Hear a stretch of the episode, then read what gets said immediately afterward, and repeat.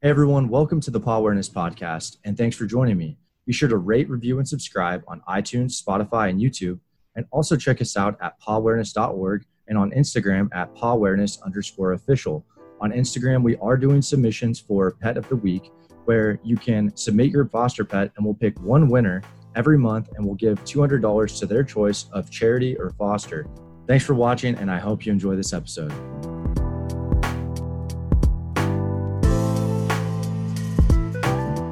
Hey everyone, welcome to today's episode. Today I have Emily Jackson, the philanthropy director of Companion Animal Alliance of Baton Rouge. And thank you so much for coming on and introduce yourself as well as the organization.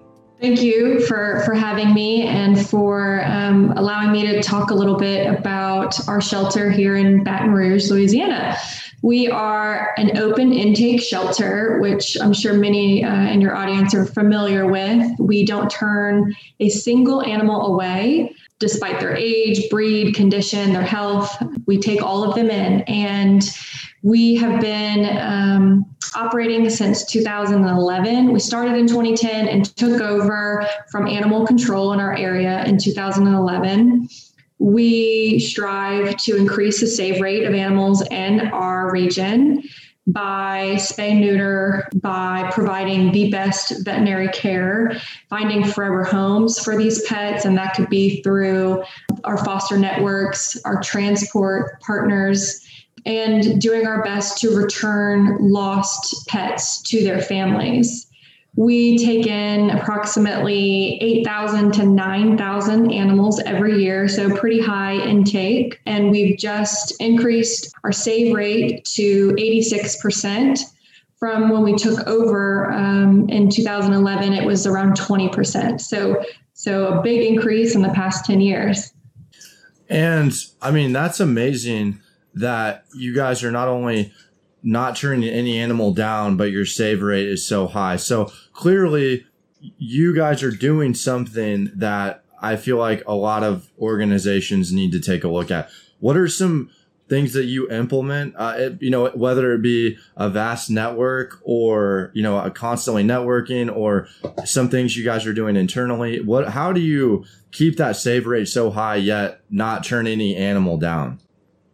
Uh, yeah, I mean that's the the big question, right? We we shifted to a foster centric model in 2020 and that was something where we started to see major shifts in the save rate. And what I mean by that is we've got a pretty large foster network, um, but we once we knew that COVID was going to be around for a while, we knew that we needed to get as many pets out of the shelter as possible in the event that um, owners pass away or i mean all the unknowns right at the beginning. Um, so within 24 hours, we got out almost 150 pets into foster care just by reaching out to the public. We did an emergency foster orientation um, to where if you had never fostered a pet before, there was really no reason for you to to feel like you weren't welcome or that you had to have this crazy amount of experience. We put all of our resources on a website. We said, look it over show up at the shelter within 24 hours let's get these pets out. And that was extremely successful. The community stepped up and it was really inspiring. Um, so i'd say number one creating a foster centric model um, that has been has been extremely helpful with the save rate. The other thing is um, you know, we have a three step determination process in the event that we have to euthanize an animal. And we've been able to decrease that number because of our extracurricular, I guess you can call it, our enrichment activities that we provide the animals. So within the past year, maybe two years, we have transformed the pet stay at our shelter. So previously, it was what most shelters are familiar with. The animal arrives, it goes through a series of, of vet care, and hopefully gets moved through to go towards adoption. And then they sit and they wait and they hope and pray to find their forever home. we decided after paying close attention to um, other shelters who were realizing that they needed to make the most of the pet stay in order to, to have a higher chance of them getting adopted and a higher chance of them being adopted more quickly. We decided to mimic that and we've launched an enrichment program that includes playing jazz music for the cats and dogs several times throughout the day. It includes playing audiobooks disney audiobooks um, in the afternoon for them as something kind of different to hear. They receive a different aroma. So maybe it's a little bit of a coconut spray uh, right in front of their kennel that excites them and, and feels like an activity. Um, they're given frozen chicken stock and peanut butter and, and Kongs. And all of that um, is in hopes, and we think that it's it's proven, was in hopes of increasing adoption, that these pets' anxiety was was decreased, that we would that we would increase their ability to um, to be approachable and and we think that that's worked. I mean the save rate is is showing that. That's really interesting. I've never um, heard of an organization doing that but it makes sense though right? Like it it stimulates their brain as opposed to just you know keeping them locked in a cage which in turn like you said i you know increases their adoptability and are you always reevaluating things? Like, what's the goal here? Like 86% save rate, right? I mean, is that like, are you just like nonstop till you get to 100? Like, is that the goal? Or, I mean, do you focus your resources on other things because you are balancing so many other animals? Like, how do you allocate your resources and what are your goals with that? So our, our goal is obviously to to have the highest possible save rate. I, I'd imagine anyone in the sector would say the same thing. However, because of the nature of our organization being an open intake um, and partnering with an animal control, it, it would be impossible to hit 100%. And that's that's just the way it is, unfortunately. But um, getting as close as 100 as we can is always going to be the goal. We know that COVID had a little bit to do with the excitement of bringing a pet home while people were working from home. Um, so we're paying close attention to the data around how many pets went into foster care versus were at the shelter and how did that impact save rate overall. Um, were people adopting more in 2020 because they had the time to take care of a, a puppy or a new pet versus any other normal year? We're paying close attention to that. But like I mentioned before, it is, clear to us that it, while it was an extraordinary year, we still have these systems in place and hopes that regardless of what's going on, we can still continue to increase that save rate. Um, I hope I hope that answers your question a little yeah, bit. Yeah, it definitely does. And I know that you mentioned you're working with some outside partners are you working with other states then, or is everything kind of like centered in Louisiana? Like, who are you working with currently? Sure. So uh, we started transporting animals a couple of years ago, and it's really picked up steam. Um, and by that, I mean we partner with various um, other rescues. Some of them are in New Jersey, um, and, and most of them are in the Northeast. And that is because, unfortunately, Louisiana has um, high intake challenge. And in other states, which seems wild to our team, they have a shortage of intake. So we are able to provide surplus to them. We can send them cats, dogs, um, whatever they're, they're in need of. And that allows our pets to get adopted more quickly. And that in turn also helps our save rate. We have a variety of local volunteers that assist with the whole transport process, getting them ready for transport, making sure that their medical records are good to go and then even driving them up north. We also partner with some local um, rescues uh, as well. So there's an organization called Cat Haven in Baton Rouge that will pick up from us once a week and bring to their their local rescue and another one that specifically picks up dogs to bring to their adoption house So all of that collectively, we're we're grateful that it's not just our little engine. We're, we've got quite a network, and that makes all the difference.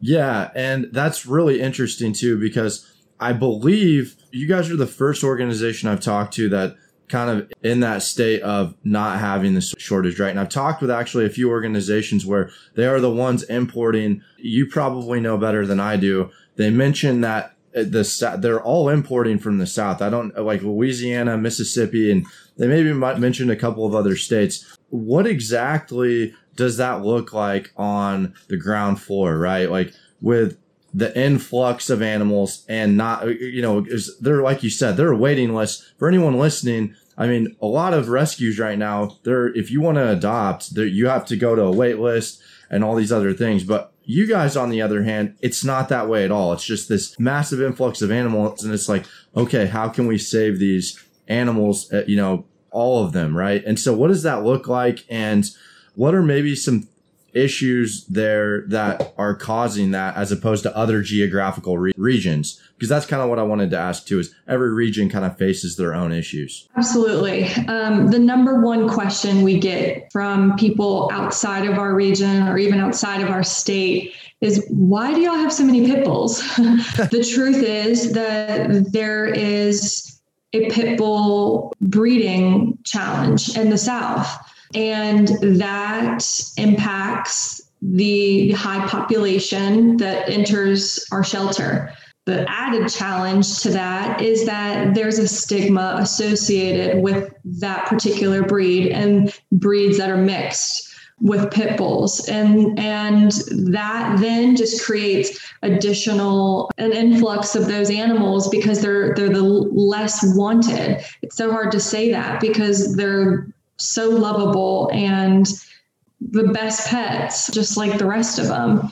So I would say t- to that question that there's a bit of a breeding challenge in the South that's causing um, that high influx. And then in particular, it's not like the a breeding of I don't know, uh, whatever the, the trend or desirable pet is, a golden doodle, for instance, and that we've got 100 golden doodles just waiting to be adopted, which we know would, would fly. I mean, we would have every golden doodle gone out, out of the door within 24 hours. Um, and that's because there's no stigma, right? There's no stigma associated um, with that pet.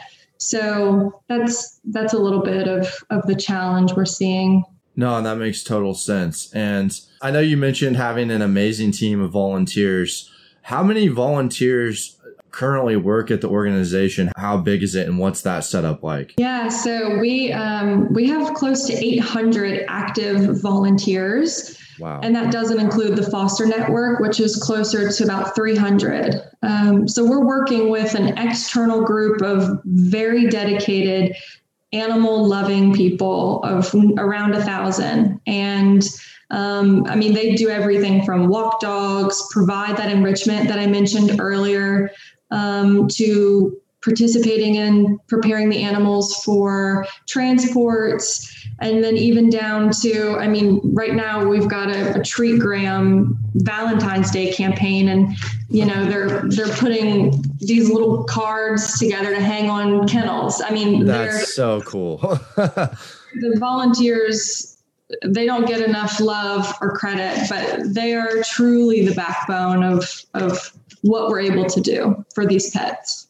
Yeah, and I mean, yeah, any organization I talk to, volunteering is so critical. And, you know, especially when it's, you know, we're talking non for profits here and it's just, uh, yeah, an 800, that's, that's amazing. Do you have like training programs for these volunteers? Or how does that system work? I feel like every organization kind of does things a little different. Um, but what's that look like having so many? As you can imagine, we've revamped and reiterated that training um, as we've adjusted and grown as an organization. Um, but it currently stands that a new interested volunteer attends a one time orientation at the shelter, and that's led by our programs director and they're led through safety protocols, how to get a dog in and out of a kennel, how to get a cat in and out of a kennel, the best way to walk them on a leash. um, what they can eat, what they can't eat. They go through every single detail um, that the volunteer needs to know how to potentially break up a fight if two dogs get too close. And once they get that basic knowledge, they're then given a full tour of the facility, which is over 30,000 square feet, equipped with a, a retail store and a, a, pasture for our horses and chickens and pigs that arrive, and a dog park. So they're given the full tour, they're shown everything that they need so that there's not a minute of confusion because as you can imagine with that many people coming and going um, we need to trust that not only are they safe but they're keeping our pets safe. They're clearly identified. They they wear um, a lanyard that lets our staff know and the public know that these are volunteers. Um, they're allowed certain permissions because of that. And from there there's a network of the 800 people that communicate to each other via a private Facebook group. And that's where they're sharing their their info, their insights, their their concerns or their questions. Hey, did, did anyone notice Fluffy in kennel number 17? Is I think this dog needs some extra love. Does anyone have time today during their lunch break to go do that? And that is that special that you know, we, we set up this page as just kind of in hopes that that we would be able to share our information and what it's turned into is, is a resource for each other internally. That's great that you guys have. I, I knew there had to be some efficient way to do that, having that many volunteers, because I, I don't think I've spoken with an organization that has a setup like that. Now, I do have a question, like personally, right? So a philanthropy director. Can you talk about what it is that you know, like maybe your background, how you fell in love with animals, and then what it is that you do? Because I think it's so important for these, especially like people going into college or like thinking about their careers and just realizing like, yeah, you can volunteer, but you can also, you can do this and make this like your, your life passion if you want. And so can you talk a little bit about that, about yourself? Sure. My least favorite thing to talk about. Great. I am the philanthropy director. I'm also over all of the organization's communications. And that means I am over all fundraising capacity. So, to give you a little background, the shelter um, has a variety of funding, and about 40% of the funding comes from individual gifts, individual donors in our community and across the country, really. Um, and I'm in charge of finding those donors, stewarding those donors, thanking those donors. And then it's really, I kind of think of myself in terms of as the role of philanthropy director as a matchmaker. So if someone's listening and isn't familiar with what someone in fundraising does or in philanthropy, I listen to the needs and the interests of someone interested potentially in animal welfare. And then I'm privy to what's going on at the shelter. So I match up what it is that they can give towards and what feels meaningful and impactful for them. That's the majority of, of what I do. Someone says, Hey, I've got a dollar, or in a lot of cases $100,000 and how how can I put that to best use? What do you guys need? Where where are your goals? Where are you headed? And then I, I align that. So that's a, a, huge part of my role. On the flip side, it's uh, the the more uh, I guess fun, the communication side, and that's the social media, our e-newsletter that that's put into um, circulation once a month. It's anything like interviews, PSAs, going on the local news to talk about what we're up to and what pets are available. So a lot is encompassed in my role. Um, and to tell you how I got here, I worked in nonprofits prior to working at the shelter and adopted both of my pets from Companion Animal Alliance and they were transitioning from a previous shelter location. And they knew that with that was going to come great growth, and the brand was going to have to shift to adjust to this this new world. The new facility was rate. It was a $13 million um, capital campaign. So the community was begging for this. They put up their money. They said this is what's needed. Their the old shelter was in a bad way, and they all were committed to, to the cause. And at the time, um, I was recruited to um, fundraise for for the the transition and um, that's really how how I got started. And I I love it. It is. I'll tell you the truth. I've never seen anyone work harder than people that love animals. We have a team of animal caretakers that um, are hired through a local partnership with an organization called Louisiana Parole Project so we hire recently released prisoners that were sentenced to life. And because of um, some changes uh, that, that Congress passed, they've been able to um, get out on parole. And we've been able to hire them as animal caretakers. And it is so special and so inspiring to witness for the animal welfare people listening you know that our job is all about second chances. You could you could say that top down all day. Second chances, second chances. And to witness these employees that we've hired who feel that they've been personally given a life second chance, the compassion and the empathy that they have for these animals, um, it's that that right now I can speak to that and say that that's one of the more inspiring parts of of working with Companion Animal Alliance. It's it's really special. That is really really special, and thanks for sharing that because, like you said, it, it is all about second chances and you know, especially some of these animals that are, when you are taking in all these animals that may be old or maybe not necessarily the best behaved and they're just, it's just about giving them a second chance. That's the, what rescue and shelters do, I think, at their core. So no, that's fantastic. And I guess what are some things that you to kind of shift gears? What are some things that you guys are working on this year? You know, we just came off of 2020. That was a crazy year for the for rescues and shelters.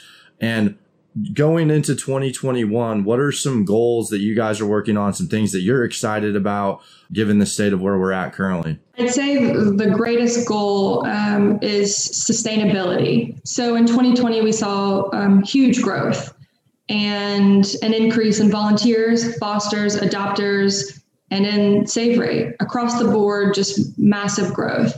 And while it's obviously a goal to continue growing, growing, growing, there's a bit of realism here. And, and we, we recognize that in 2021, we've got to to sustain what it is that we've grown. We want to retain those new volunteers that stepped up in 2020. We want to retain those fosters that stepped up another goal um, is reaching our adopters and connecting with our adopters in a way that we've never before. So previously, uh, someone would adopt a pet, we'd say thanks, good luck, you know, call us if you need us, and we're on to the next pet that needs to be adopted. Um, but we realized in 2020 that not only do these adopters need to be thanked at another point later in, in the year or in a couple of years, um, we wanted them to know that we're still here. And whether it's five years after they adopted, we want them to know that we're a resource. And so in 2021, uh, in about two weeks here, so it'll be February 15th, um, we are launching um, an alumni association for our adopters. And this is just a network for them to connect with each other. It'll be a place for them to feel like they can they can hear from us one on one from our vet team with some great resources and tips on pet care. Um, and of course, it's going to come with some fun, exclusive swag, right? Some alumni T-shirts, and um, and they'll have access to um, some exclusive events at the shelter. We've got already got some fun things planned for our dog park. So fingers crossed that that COVID runs away and and we can have all that happen. That's exciting, and I think, yeah, just cultivating a community with those people that have walked through the door. It's so important and awesome that you guys are taking that initiative to, you know, because you never know who wants to you know adopt again or maybe they they've already adopted but then they're like oh you know what? Maybe i start fostering now or whatever it may be and just all that's that's so cool. I guess i also want to follow up too for maybe any listeners. Do you only work with people in the louisiana area? And all yeah how can someone get in touch with you guys if they are listening um, and they want they are interested in maybe volunteering or adopting or whatever that may be Sure. Um, so, in terms of, of volunteering, we, we, we do only accept local volunteers. Um, if you're out of state and you're inspired by what we're doing and you, you have some service to offer, if that's even just like, hey, I'd love to help, I don't know, with your social media, or I've got tips on human resources or accounting, sure. I mean, we're a nonprofit. So if, if you're inspired by this and you want to help us out, um, you can email me directly and I'd love, I'd love to chat. It's e jackson at CAA br.org. And you can visit our website, uh, which is caabr.org, and just browse around. And there's a, a, spot for you to send in an inquiry. So if, if you've got a question or just wanted to submit a comment, you can do that there. Perfect. And yeah, whatever medium you're listening on right now, that will be in the description below, as well as you know social media handles as well. Um, i highly encourage you to check these guys out. And if you are passing through the louisiana area baton rouge definitely uh, reach out to them and see if you can stop on by. Yeah thank you so much emily for coming on. I thought it was just so great hearing some of your stories. Thanks chris. Thanks for having me